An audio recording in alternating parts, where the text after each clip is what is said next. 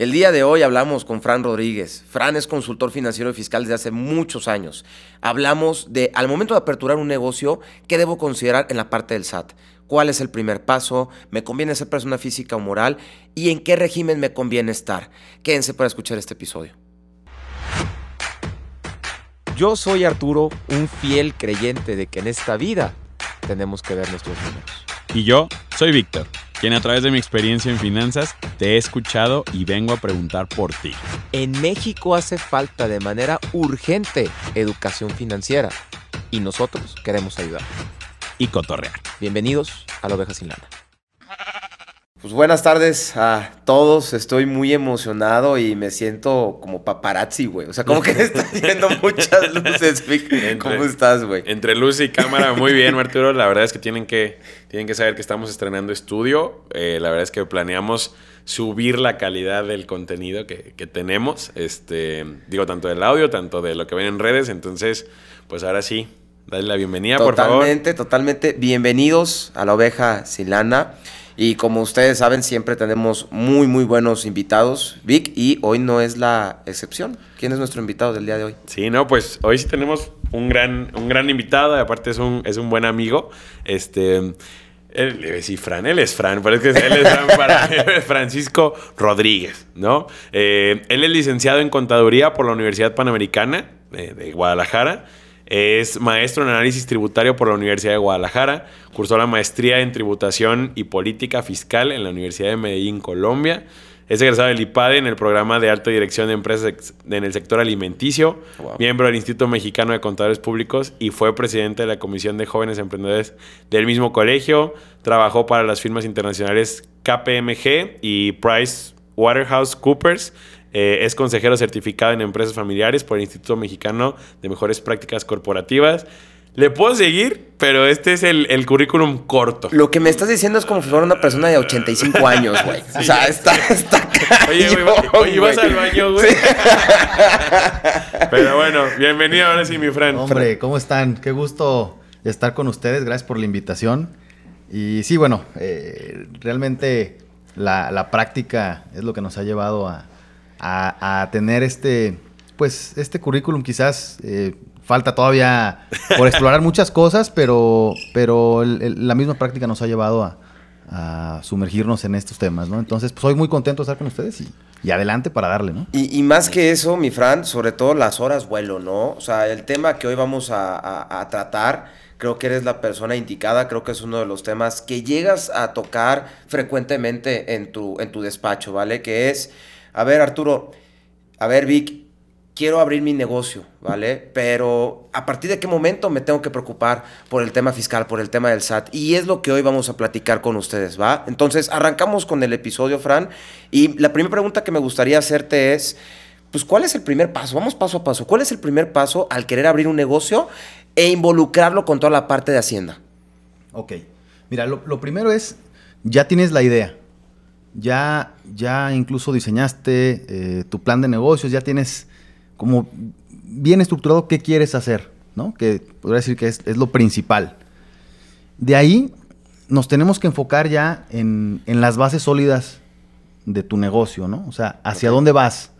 Ok. Sí, y ahí es cuando empezamos a ver eh, el tema del perfil que puede tener cada persona para recomendarle eh, o, hacerle la mejor sugerencia en cuanto al régimen fiscal en el cual puede comenzar. Ok. Ok, lo que nos estás diciendo, y creo que esto es algo muy importante, porque tú sabes que se escucha muy bonito, pero en la práctica no es así, es desde que tenemos la idea de negocio, estamos desarrollando el plan de negocio, tenemos que empezar a ver las partes involucradas en todo el tema de Hacienda, qué régimen es, persona física, persona moral. Digo, vamos a tocar todos esos temas dentro del contenido, pero de, lo que nos dices es desde que está la semillita. claro. Hay una frase que me, que me, gusta mucho de Arturo que dice que los mexicanos estamos muy acostumbrados a hacer changarros, pero no negocios. Totalmente. ¿No? Este, y creo que siempre lo hacen en alusión a eso, en que siempre estamos creyendo que somos muy pequeños como para formalizar o como para tener este, ciertas por ciertas cosas que van a hacer que tu negocio sea escalable a través del tiempo, ¿no? Y creo que una de esas es la, parte fiscal, ¿no? Claro, Vic. De, hecho, con lo que comentas, me ha tocado eh, estar en, algunas charlas, incluso de networking, donde seguramente eh, hemos participado nosotros. Y, y justamente eso, eso, eso me han comentado, ¿no? De repente, oye, y de ahí llego a los, a los tabús de, de por qué no formalizo desde un inicio, ¿no? Ujú. Que el primero es, me siento demasiado pequeño. Es decir, no, no, no, no soy tan grande, por lo tanto, todavía no es momento de formalizar, ¿no? Eh, Para ejemplificarlo, hace unos días en, en esta plática de networking, estaba con, con una persona que me decía, es que eh, yo todavía no soy empresario. Eh, digo, esta persona se dedica al arte, dibuja sus propios cuadros muy, bonitos Ok. y vende su- su- su- las obras de su autoría. Y me decía, lo que pasa es que yo todavía no soy, no soy un empresario, o sea, pues, soy, so- vendo mis cuadros, pero soy chiquito. Y entonces es, ese es el primer tabú, que nos ponemos una, li- una limitante de decir, pues como soy chiquito, entonces no me formalizo.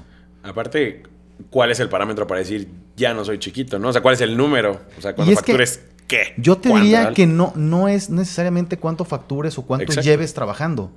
Es desde un inicio el, el cómo quieres que tu negocio tenga esas bases sólidas para seguir creciendo. ¿no? Es decir, yo cuando eh, empiezo cualquier proyecto, llámese, eh, por ejemplo, cuando inicié mi carrera profesional, no empiezo diciendo, pues a ver qué sale, ¿no? Y, y- y- y si, Claro. a ver, no sé si me salgo en dos, en dos semestres más. No, yo empiezo diciendo, pues voy con todo y quiero ser contador y, y voy a terminar mi carrera, ¿no? Claro. Cuando empiezo un noviazgo, no pienso... eh, A ver si- a ver si a ver duro. si dura, ¿no? A ver, Sí. a ver no, no. Eh, eh, trato de, de comenzar y, y creo que Sí, viendo el objetivo por el lado final, ¿no? Un poco.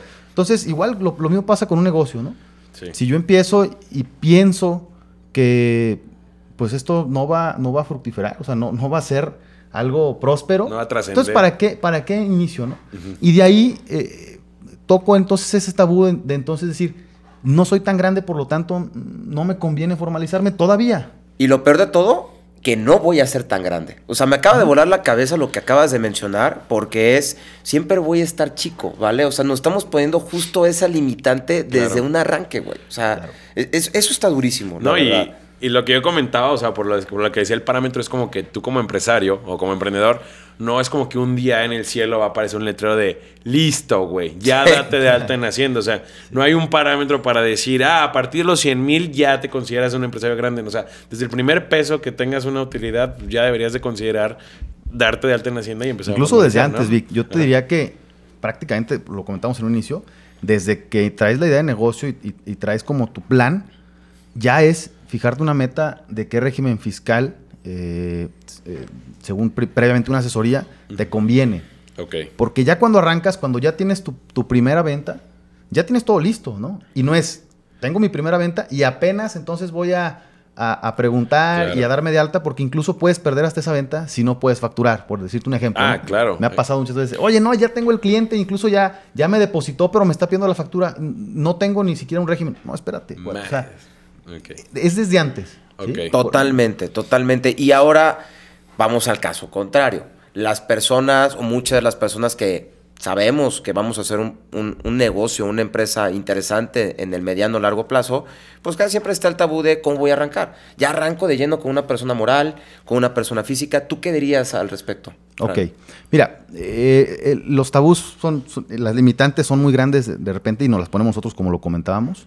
Pero eh, lo, más, lo más interesante aquí es definir el perfil que tienes, ¿no? Ahí, eh, esto no son recetas de cocina, es decir, lo que, lo que yo te diga ahorita eh, no aplica para todos. Exacto. Eh, hay que hacer un análisis previo de, de- de qué has hecho anteriormente, si perteneces a alguna organización, en, en la historia, en, qué, en qué régimen has estado, Ok. para entonces dar un diagnóstico inicial de decir, oye, según tus características, te conviene iniciar en, en este régimen, ¿no? Ok. O sea, es un traje a la medida. Es un ¿no? traje a la medida y es, y es una asesoría, principalmente eh, enfocada a, a lo que más te conviene en ese momento. Ok. Porque de ahí parte otro tabú que, que- que normalmente se da en, este- en estos temas, ¿no? Oye, no tengo eh, el suficiente presupuesto para invertir en una asesoría, ¿no? En contable. Es- Está durísimo, Digo, no, sí. sabes que no, le das prioridad a otras cosas.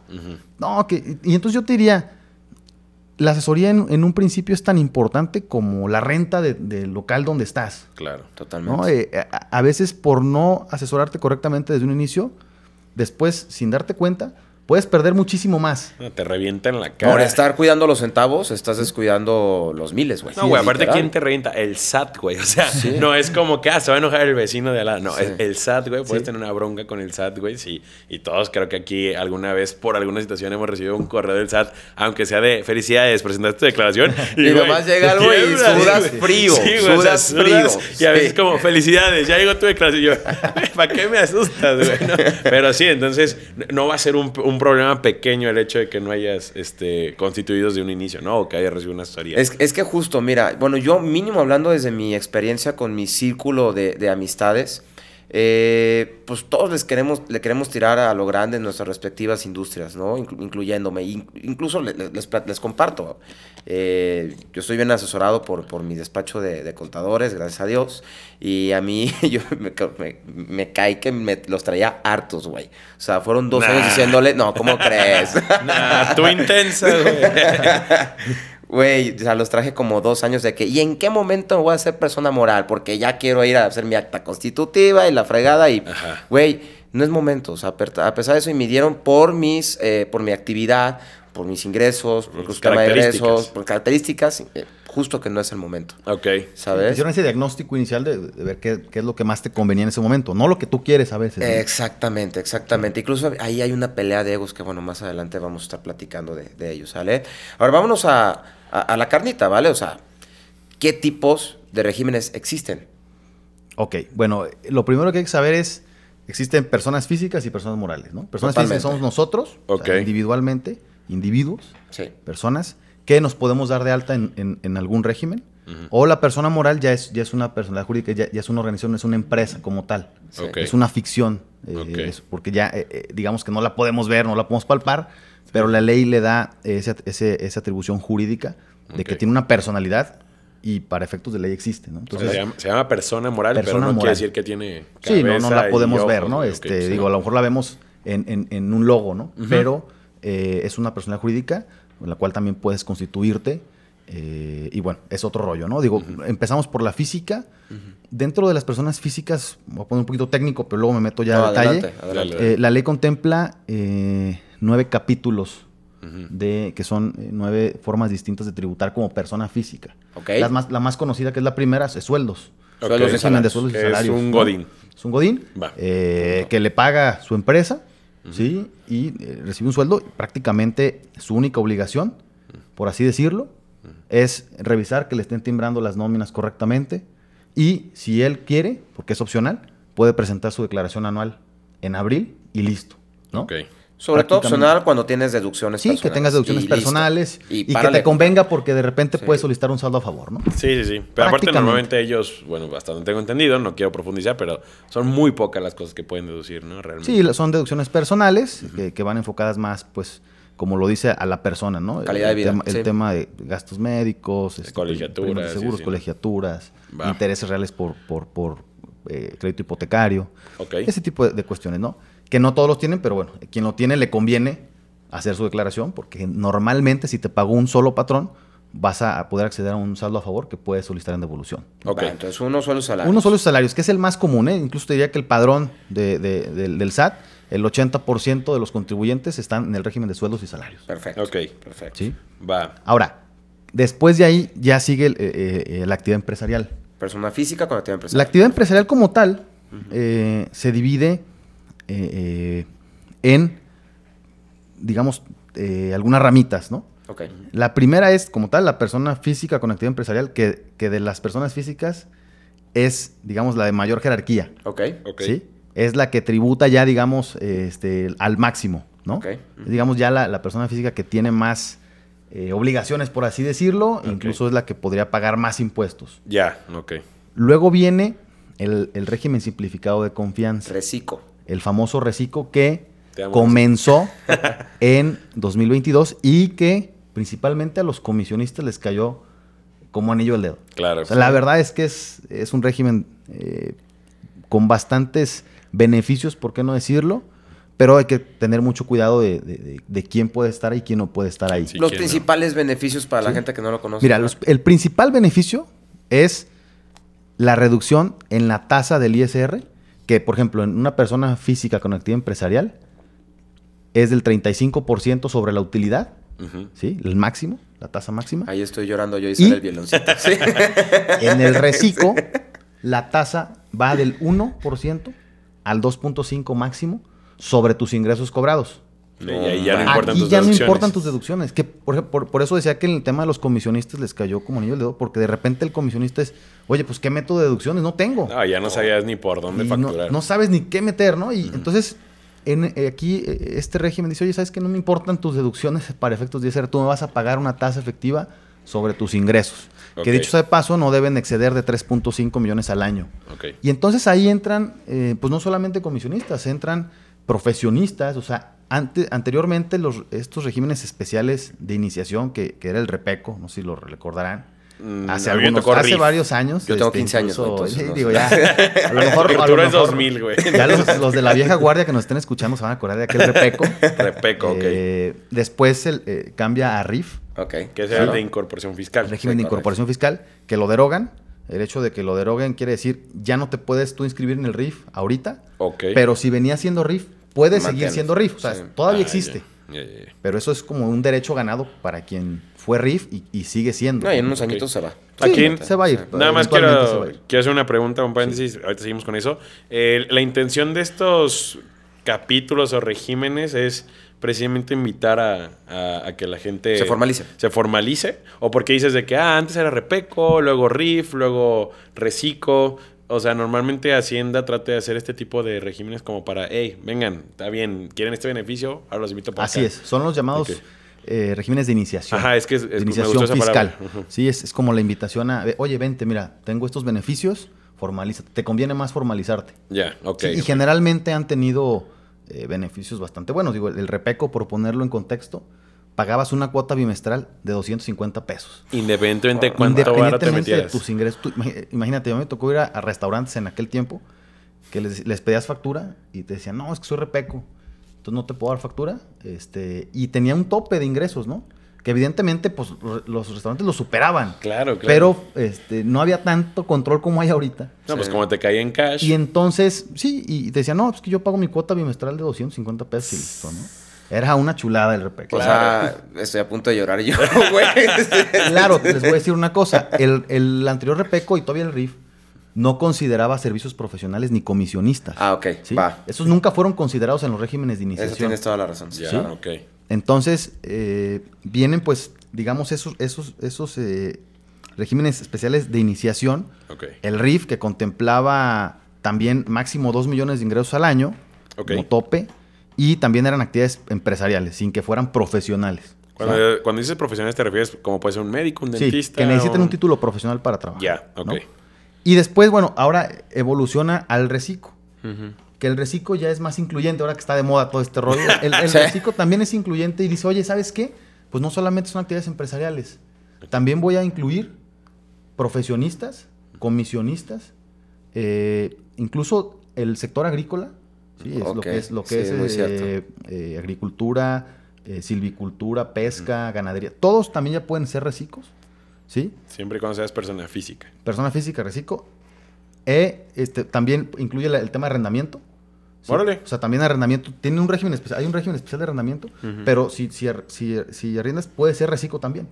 Entonces, estamos hablando de prácticamente todas las actividades. O sea, estamos hablando de comisionistas, profesionistas, actividades empresariales, compraventa de cualquier bien. ¿sí? Arrendamiento, actividades agrícolas. ¿no? Ok, ok. Por si fuera poco el reciclo, es compatible con sueldos y salarios y con intereses. Es decir, mm. tú puedes tener tu propia actividad como reciclo y adicionalmente ser godín. O sea, Actualmente, soy Godín, doy de alta, te Sí, tengo mi, empresa. mi- mi Sí. negocio alterno y aparte tengo unas inversiones y, y me pagan intereses, entonces también. Entonces, Mm. en total, mientras no supera los 3.5 millones de pesos al año de ingresos, puedo ser reciclo sin ningún problema. Actualmente sí, yo también tengo, tengo clientes que tienen su régimen de sueldos y salarios y veo, y, y veo también que están con- eh, como reciclo. Y eso Ok. también me había llamado Órale, la no había visto que Sí. se podían Oye, combinar. Sí, son Oye, Fran, entonces digamos que esto se resume casi todos los regímenes que hay. ¿O hay algún otro que realmente en la práctica se vea mucho más? Mira, este es el más, eh, ahorita mencionamos y salarios, y estas actividades empresariales que son los más comunes. ¿no? Ajá. Luego viene arrendamiento, que es un régimen nada más para arrendamiento, con reglas exclusivas de arrendamiento. Ok. ¿Sí? Pero que ya puedes también ser reciclo. Ok. O sea, dices, oye, me conviene más ser reciclo que, que régimen de arrendamiento. Va. ¿no? Entonces está ese régimen. Y los demás ya vienen siendo ingresos muy, muy, muy específicos, ¿no? Por ejemplo, enajenación de bienes, ¿no? Cuando Ah. enajenas un bien eh, mueble o inmueble. Eh, de los ingresos, por ejemplo, por intereses, de los ingresos por premios, ¿sí? Entonces ya son ingresos muy, muy particulares que digo, no, no tiene caso en esta ocasión hablar de ellos. Sí, Pero pues digamos que es eh, eh, el complemento de, de los tipos de ingresos que pueden tener las personas físicas. Oye, voy a aprovechar la asesoría gratuita, ¿sale? este, porque digo, a ver, happy problems. Personas que cuando lleguen a rebasar el tope de ingresos, el tema de reciclo, ya están como persona física con actividad empresarial. Acorde a tu experiencia, el momento en el cual se haga la transición a alguna persona moral o a algún otro régimen, si es que lo conoces, sería considerando únicamente el factor de ingresos o algún otro factor.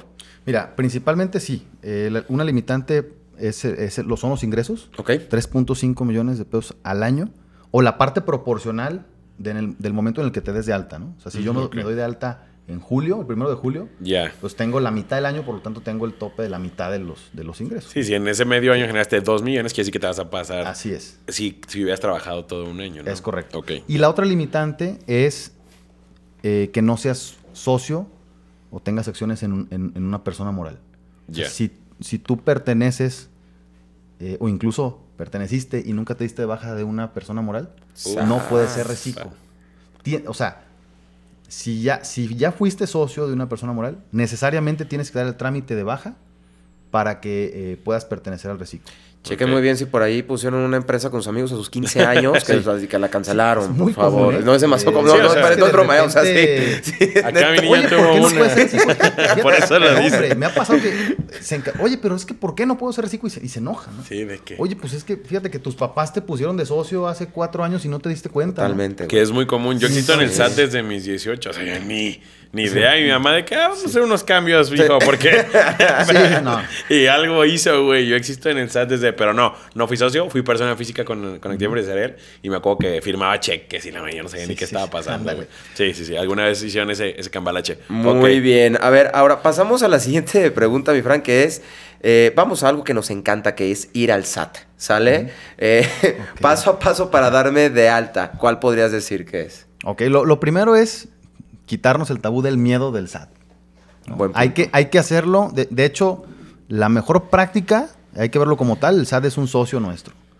Se sabe. Nos guste o no nos guste, Sí. no, eh, la verdad es que no- no lo- no- nos lo imponen, ¿no? Claro. impuestos. No nos queda de otra. Si queremos emprender en México y hacerlo bien y hacerlo formal, tenemos que asociarnos con el SAT y darle su parte. de él. Y entonces es mejor, si ya tenemos un socio, pues ser amigo de, de este socio que, que tenerlo de enemigo. Claro. Así, muy así lo buen veo punto, yo. ¿no? Muy buen mindset. Entonces, eh, pues hay que ir al SAT. Evidentemente, lo primero es, oye, ya, ya me dieron mi asesoría, ya sé qué régimen me conviene estar y del cual tengo todas las características para estar en él.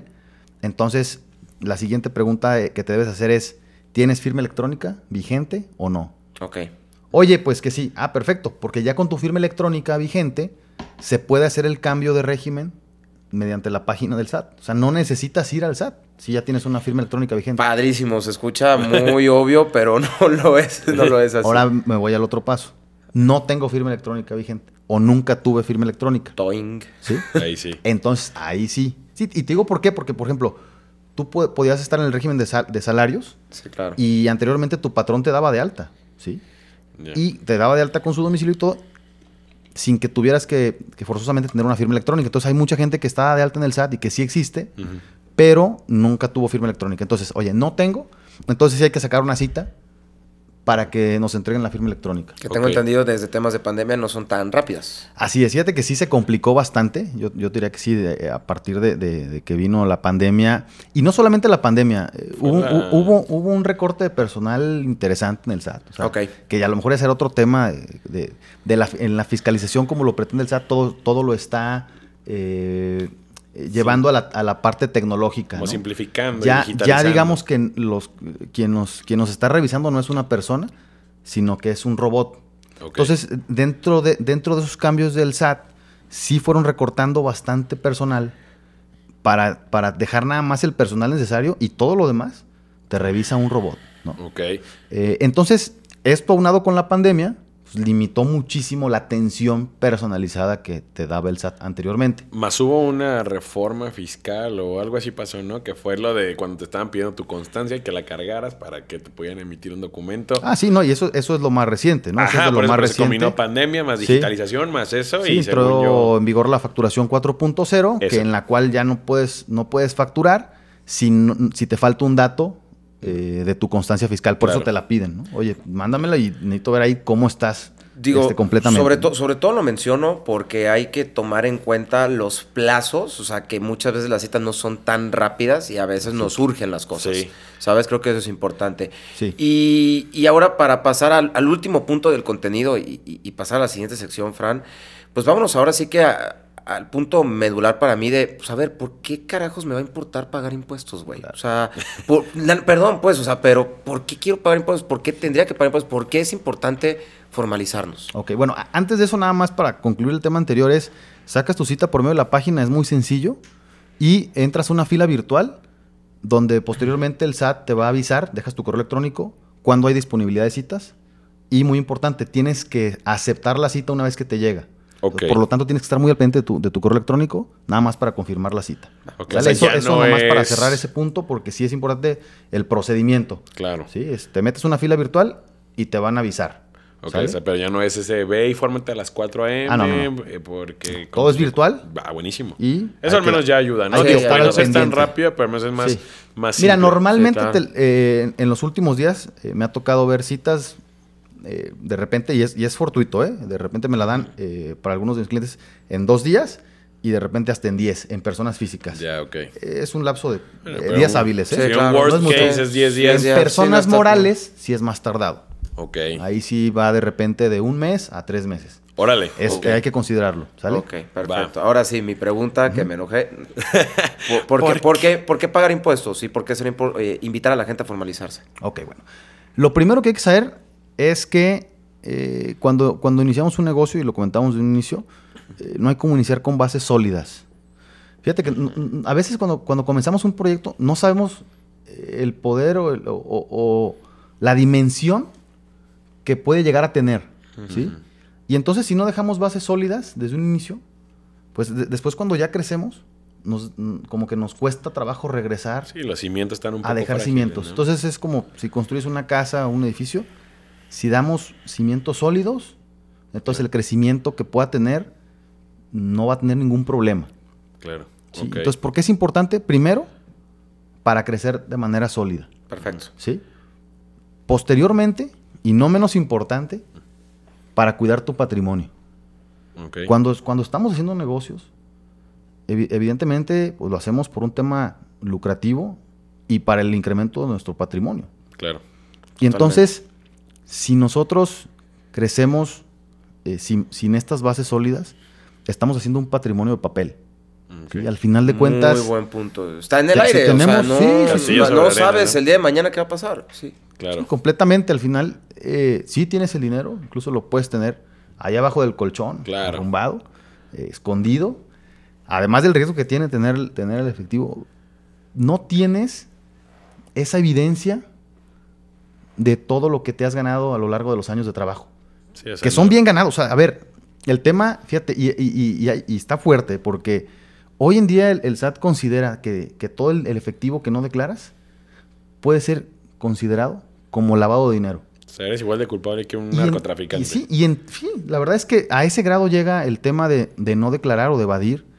Y la verdad es que has trabajado toda tu vida de buena fe en actividades lícitas y te has ganado la vida este, eh, haciendo cosas bien. ¿no? Sin embargo, no has dejado una base sólida ni- has declarado nunca en tu vida. Y entonces eso hace que, que tengas un riesgo patrimonial y fiscal. Sí, ¿no? Y Sí. se vuelve un montón de papel nada más, ¿no? O sea, Entonces, eh, la verdad es que lo ideal, por eso decía, es desde el inicio. claro. ¿no? Vas dejando un historial, vas dejando bases sólidas para que el día de mañana, pues tú puedas comprobar ese patrimonio como sea, ¿no? Y, no vas a tener ningún problema de que el día de mañana, pues digo, inicias con un, con un pequeño negocio, pero el día de mañana este negocio te da, te da, pues para tener una casa, un auto, ¿no? Inversiones. Y entonces, ¿cómo le demuestras al fisco lo que hiciste en- eh, a lo largo de tu vida, ¿no? Sí, claro. Si nunca declaraste. Gran- Fue un buenísimo argumento lo que nos acabas de decir, la verdad. Entonces, muchísimas, muchísimas gracias por eso. Ahora, si gustan, vamos a pasar a la siguiente sección que es el preguntadero. Y la verdad es que hicieron preguntas muy, muy interesantes. Voy a arrancar con la pregunta de, de Daniel Ortiz, eh, directamente para, para ti, Fran. Es, ¿cuál es el mejor régimen fiscal para personas que, ojo, están en sueldos y salarios y adicional reciben ingresos por rendimientos eh, en inversiones? Que creo que es un perfil, bendito sea Dios y gracias a este podcast, que cada vez se va dando más. ¿Cuál es el mejor régimen para ello? Mira, aquí en, en este caso, eh, si, si- si nada más tienes esos dos tipos de ingresos y vas a iniciar un, un- un proyecto, es el reciclo el, el- el mejor régimen. ¿Por qué? Porque es compatible, ya lo decíamos, con, con sueldos y salarios y con intereses. Y mientras no pertenezcas a otra sociedad, eh, puedes estar en ese régimen sin ningún problema. Perfecto, ¿Qué, adelante. qué pasa? Eh, Digo, esta es una duda que me acaba de surgir. ¿Qué pasa si acá el chavo Godín, vamos a llamarle, ¿no? El chavo Godín eh, empieza a, hacer- a crecer su empresa. Esta empresa llega un momento en que entre sueldos y salarios y reciclo topa los 3 millones y medio. ¿Qué sigue de ahí? O sea, ya no puede ser reciclo, pero entonces puede seguir siendo sueldos y salarios más un nuevo régimen. ¿O Ah, qué, pasa con esta persona? Así es, mira, ahí... Porque sí puede pasar, ¿eh? Sí, puede pasar O sea, y, y es muy común, ¿no? Eh, eh, ahí ya, ya evidentemente ya no calificas para hacer reciclo porque superas los ingresos, Claro. entonces te conviertes en persona física con actividad empresarial donde ya no hay límite de ingresos. ¿Sí? Persona física con actividad empresarial más sueldos y, Y salarios. es, sigue siendo compatible con sueldos y salarios y con intereses. Ah, bueno. ¿sí? O es sea, ahí sí es, no, ya no es un problema eh, el tema del, del tope de los ingresos y tampoco es un problema porque sigues eh, siendo compatible con esas dos actividades. Sin embargo, ahí ya eh, cambian las reglas. Sí, ¿sí? claro. Ahí ya el ISR, pues Ahí ya, sí, ya ahí lo sí hay que pagas pagarle, directo, ¿no? Este, ya, digamos que tienes que tener pues, las deducciones ¿no? Eh, autorizadas para, Para justificar gastos y pues disminuir tu base, porque ahí ya te va sobre ingresos menos deducciones. Ok, hablando de este tope, digo, no, que no estoy, te voy a aprovechar la asesoría también gratis. Adelante. Hablando de este tope, también por, por Daniel Ortiz lo vamos a preguntar. Estos 3 millones y medio, eh, por poner el número, ¿es únicamente por el camino del reciclo? O sea, ahí no te están contemplando tus ingresos por sueldos y salarios, En total, o es en no. Total. es en total. la total cuenta bancaria tus- te cayeron sí. 3 millones y medio. No importa si unos fueron por derecha y otro por izquierda. Sí, Va, así buenísimo. Ok, Sí, va. totalmente. Y la segunda pregunta que nos hace Raúl Osuna es, ¿cuánto tarda el SAT en darte respuesta? Esa es la pregunta uno, que está dividida en dos. Y la segunda es, ¿cuál es el mejor momento para formalizarte? Eh, creo que lo hemos platicado un poquito en el episodio. Sí, lo, lo hemos venido tocando. Eh, sí, mira, el SAT, evidentemente depende del trámite que hagas, pero si es para firma electrónica, eh, de, de 2 a 10 días más o menos en la fila virtual. Solo hay que estar monitoreando muy, muy constantemente tu correo, porque una vez que te llega la, la asignación de cita, tienes 24 horas para aceptarla.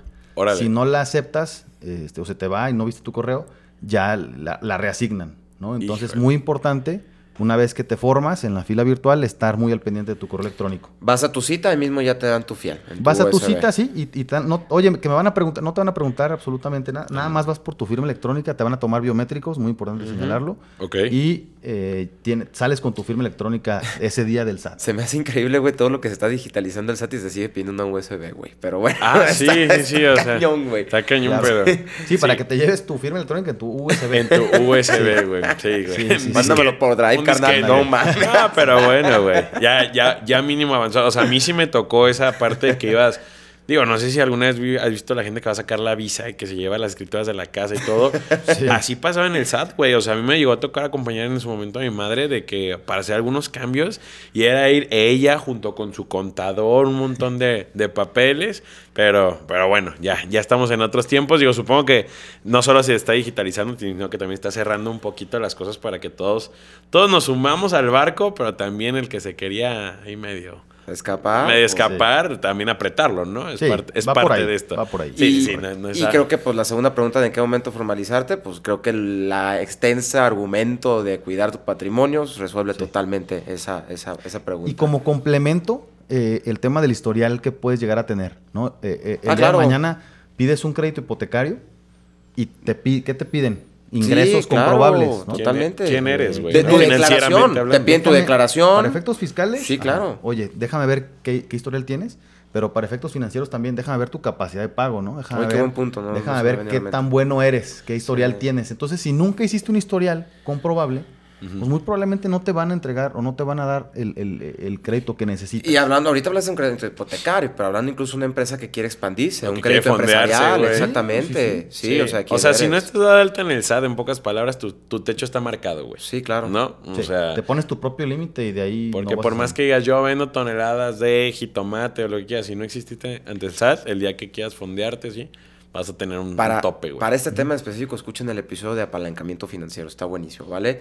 Y pues llegamos, llegamos a la conclusión del episodio, Fran, no me queda más que agradecerte mucho, ha sido un episodio que yo he aprendido mucho, Víctor hemos aprendido, luego nos pasas tu cuenta para los honorarios sin ningún problema. Eh, No, no, para nada, a- a- hablando de Nosotros eso, de que hoy es quieres grabar un podcast, traemos un chingo de personales. Nada, de ¿dónde de- te podemos encontrar, güey?